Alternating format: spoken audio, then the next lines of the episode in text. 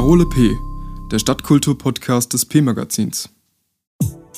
In dieser Folge führe ich ein Interview mit Johanna Amberg. Sie ist Foto- und Videokünstlerin, Designerin und Musikerin. Für den Song Light Up the Ropes von ihrer Band The Wiring hat sie ein horroreskes Musikvideo gedreht, das vor kurzem bei YouTube erschienen ist.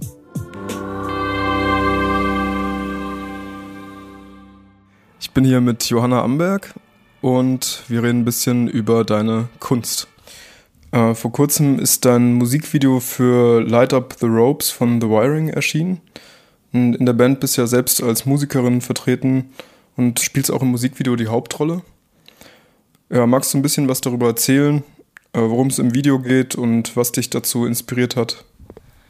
Also der Song an sich ist halt so ein bisschen, ja, ist halt so eine punkige Nummer mit einem Text, der halt relativ auf die Fresse ist, sag ich mal.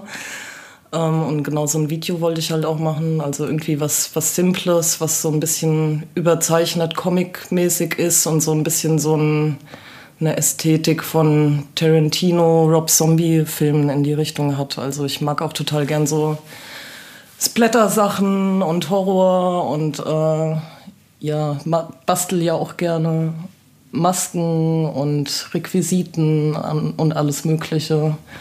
Also so dieses Handgemachte ähm, mag ich ja total gerne und das wollte ich damit mal wieder irgendwie so ein bisschen machen und mal ein bisschen in eine andere Richtung gehen und so sozusagen mehr so in die Maskenbildner-Richtung mal mich ausprobieren. Also ich weiß nicht, ob das jetzt ein Spoiler ist, aber man sieht dich dann ja auch am Ende als so ein dämonenartiges ja, ja, ja. Wesen und das ist alles Maske oder also genau. so praktische Effekte, okay. Ja, alles praktisch gebastelt. Maske. Wie, wie geht sowas eigentlich? So viel war das da jetzt eigentlich gar nicht. Also es waren halt irgendwie diese Zähne, die ich mit so einem, ach, ich weiß gar nicht mehr, wie das heißt. Das ist so, das sind so Plastikkügelchen und die lösen sich dann auf in heißem Wasser und dann kann man das so direkt am Gebiss halt äh, formen und das ist dann wie so eine so eine Spange, die sich direkt so ins Gebiss einhakt. Und ansonsten hatte ich, was hatte ich dann noch, diese Teufelshörner. Das sind halt alles so Special Effects, die man in, in diversen Webshops auch kriegt und die eigentlich, also das ist eigentlich relativ äh, simpel anwendbar. Ja, so. Worum geht es eigentlich in dem Song? Also ursprünglich war die Idee hinter dem Song oder hinter dem Songtext sowas äh, in, in die Richtung so ein wildes Tier, so ein eingesperrtes wildes Tier, das sich an seinem Tierwetter rächt, was dann so ein bisschen auf diese Polizisten-Gangster-Schiene halt umgewandelt wurde, sozusagen. Also so ähm, quasi ein äh, nicht zähmbares Tier, ein eingesperrtes, das sich, äh, das sich rächt und äh, zum Dämon wird. Und das bist du dann in, in Form genau. dieser Frau, die zu, also von diesen fiesen Polizisten in Gewahrsam genommen wird. Genau. Also da schwingt ja auch so ein gewisser Rache-Aspekt mit in dem Video. Du hast ja vorhin schon angesprochen, dass du auch so Sachen wie Quentin Tarantino-Filme magst der auch viel anspielt auf dieses Rape and Revenge Kino genau. zum Beispiel. Also das ist auch das ein. Also der feministische Aspekt dahinter, würde ich sagen, genau dieses Rape and Revenge halt, ne? dass man ähm, sozusagen also die Gewalt an der Frau am Anfang und äh, die dann halt natürlich wieder zurückkommt auf den Gewalttäter. Dürfte ich vielleicht auch den Song Light Up the Ropes im Podcast spielen? Ja, klar.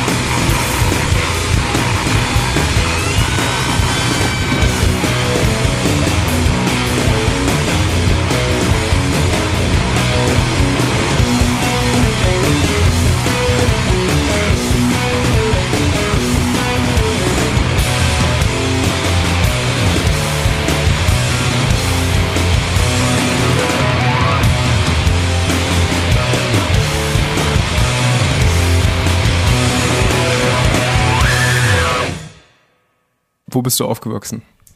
Ähm, ich bin aufgewachsen in einem schönen kleinen Dorf in der Gemeinde Josgrund. Ähm, das ist quasi so ungefähr halber Weg zwischen Gelnhausen, Hanau, am Rande zum Spessart.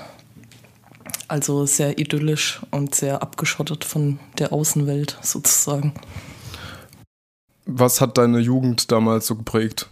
Keine Ahnung, meine Jugend würde ich sagen, äh, hauptsächlich so festzusitzen und nicht wegzukommen und darauf zu warten, bis man einen Führerschein machen kann und so weiter. Ähm, aber ich würde sagen, dass ich schon halt eine ziemlich schöne Kindheit hatte, weil ich halt dieses direkt am Wald sein, in der Natur sein, viel draußen machen und die ganze Nachbarschaft irgendwie voll gleichaltriger Kinder und so, das fand ich ziemlich super.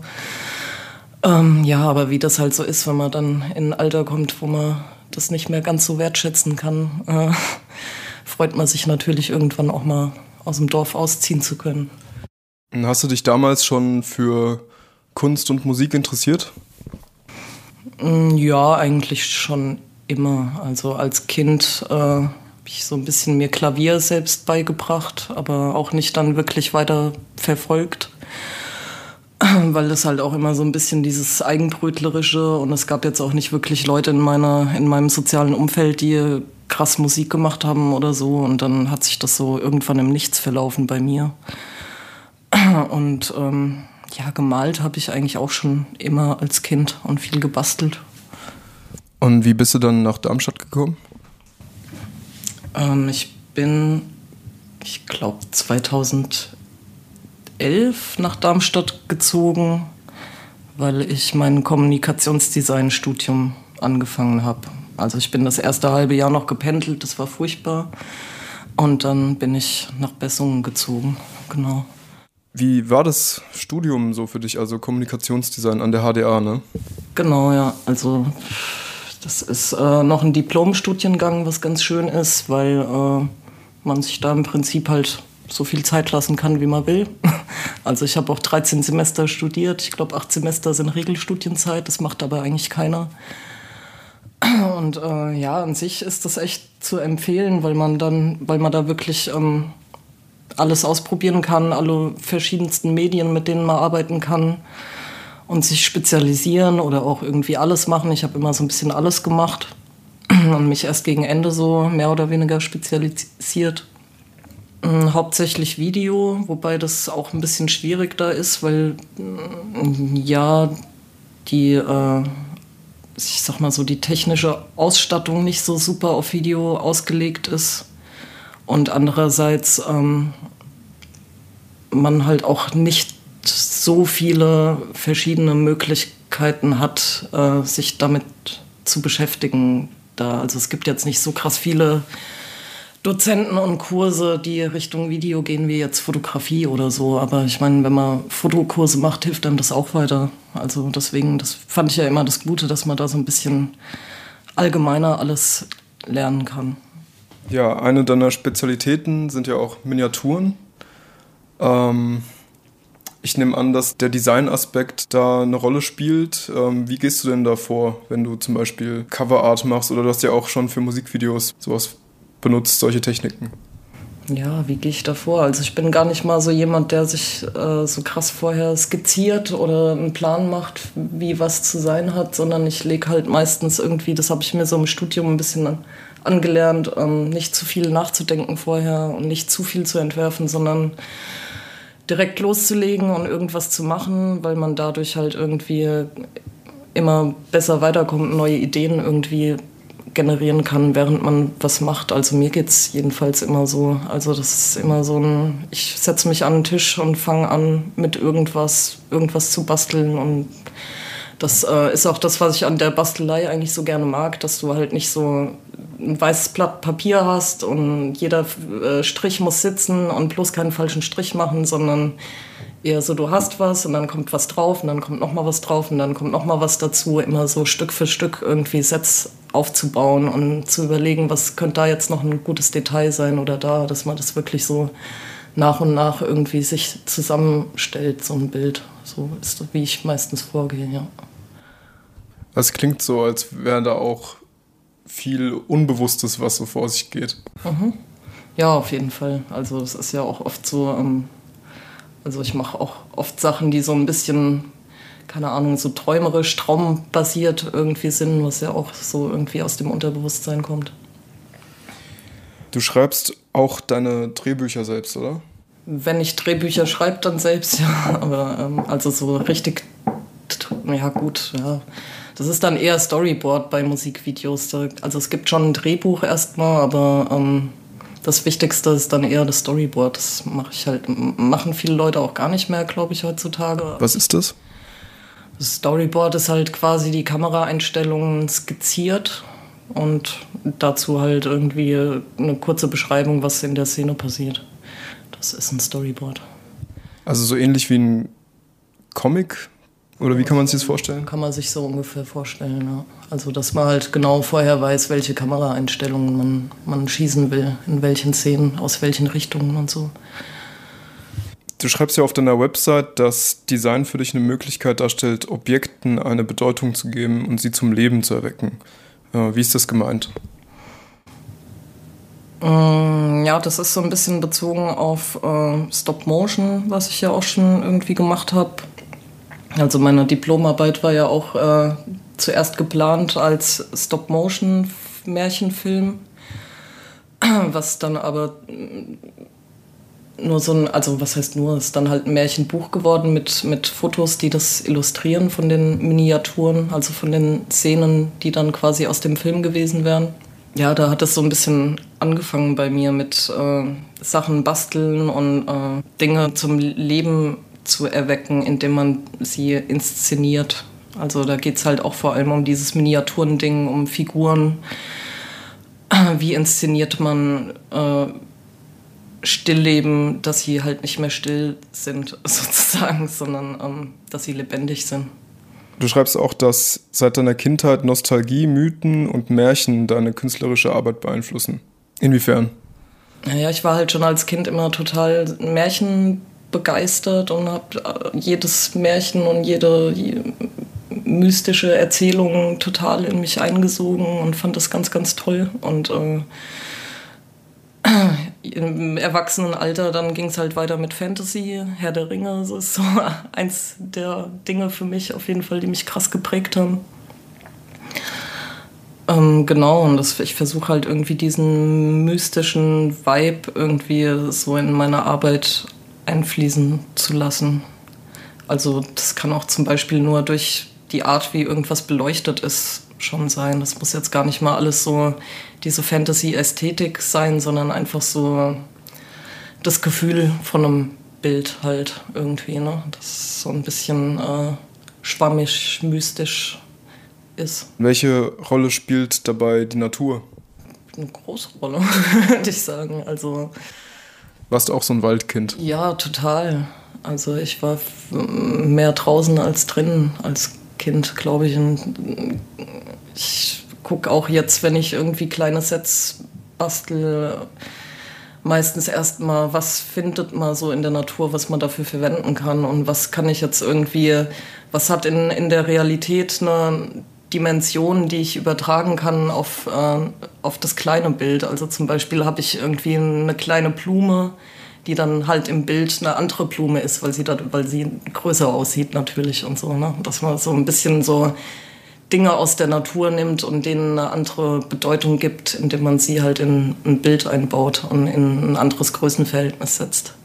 Siehst du dich selbst eher als Künstlerin oder als Designerin? Oh, das ist eine ganz, ganz schwierige Frage. Für mich ist das schon mal nichts, was von irgendeinem Medium zum Beispiel abhängig ist. Also für mich ist ein Künstler nicht nur jemand, der jetzt irgendwie krasse Ölbilder malt oder so. Ähm, aber ich würde sagen, es ist so eine Mischform, weil als Designer, klar, ich bin ein Dienstleister auf irgendeine Art und Weise, deswegen bin ich eher ein Designer, ich bin aber auch eine Künstlerin auf eine Art und Weise, weil ich halt meine eigenen Projekte ja genauso mache. Was macht ein gutes Musikvideo aus? Ein gutes Musikvideo macht aus, dass es mich nicht nach einer Minute so sehr langweilt, dass ich es wieder ausschalten muss. Also es muss halt in den ersten paar Sekunden so viel Spannung erzeugen, dass man am Ball bleibt. Und das muss natürlich für mich auch immer ästhetisch sein auf irgendeine Art und Weise und ja, halt eine intelligente Story irgendwie beinhalten.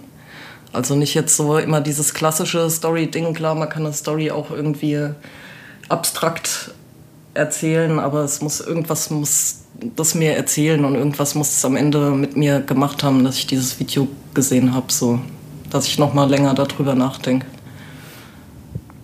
Wie ist es als Frau in der männerdominierten Videobranche zu arbeiten?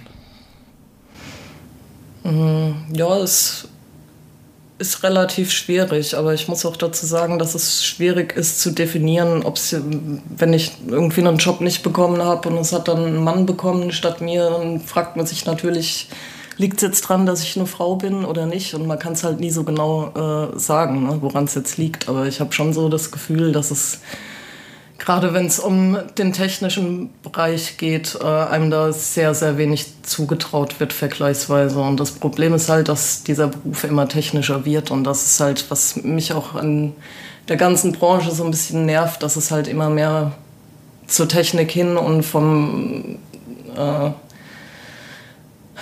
rein künstlerischen Blickwinkel irgendwie weggeht. Also dass das die technische Umsetzung immer wichtiger wird und auf der anderen Seite ist es aber auch nicht mehr so, als wäre das irgendwie was Besonderes, irgendwie die Technik zu beherrschen, weil mittlerweile kann sich auch jeder leisten, irgendwie eine gescheite Kamera sich zu kaufen und so weiter. Also deswegen ja, finde ich es schwierig. Das war auch bei mir Anfang des Studiums immer so ein bisschen da war es noch so ein bisschen anders, hatte ich so das Gefühl. Da stand die Technik noch nicht so im Vordergrund.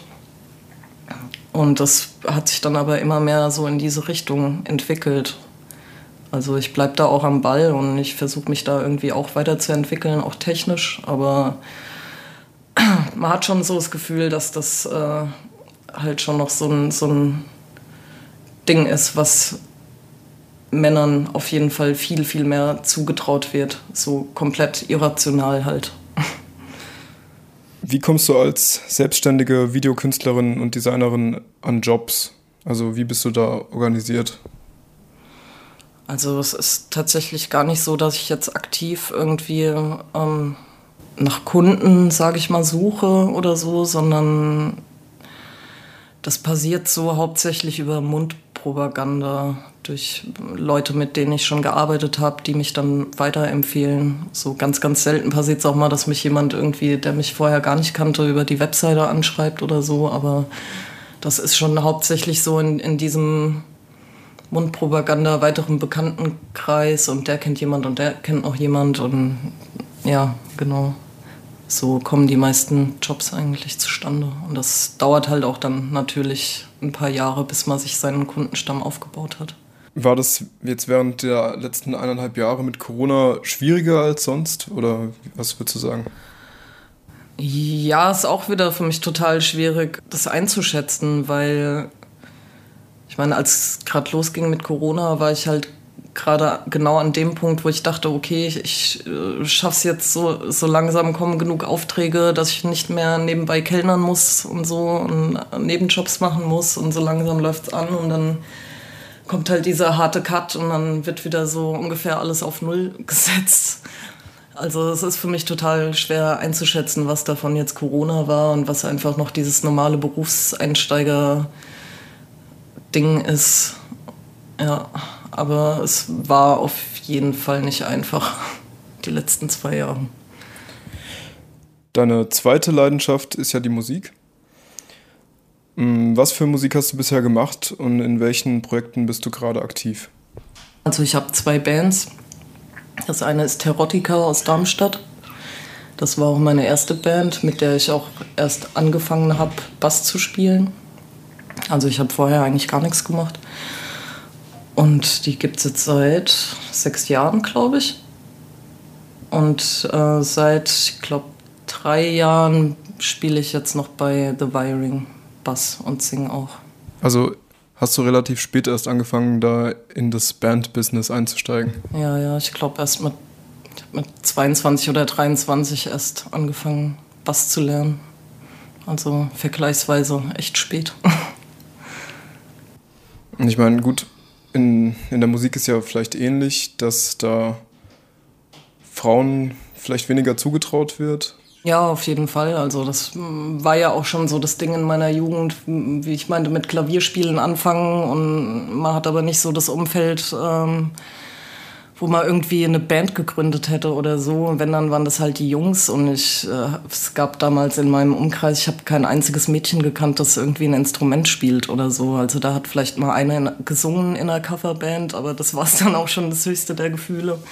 Aber das war immer so, Mädchen spielen keine Gitarre oder so oder Schlagzeug. Das gibt's einfach nicht. Und natürlich traut man sich das dann auch selbst überhaupt nicht mehr zu, so wenn man keinen Verbündeten oder kein Vorbild äh, in der näheren Umgebung irgendwie hat.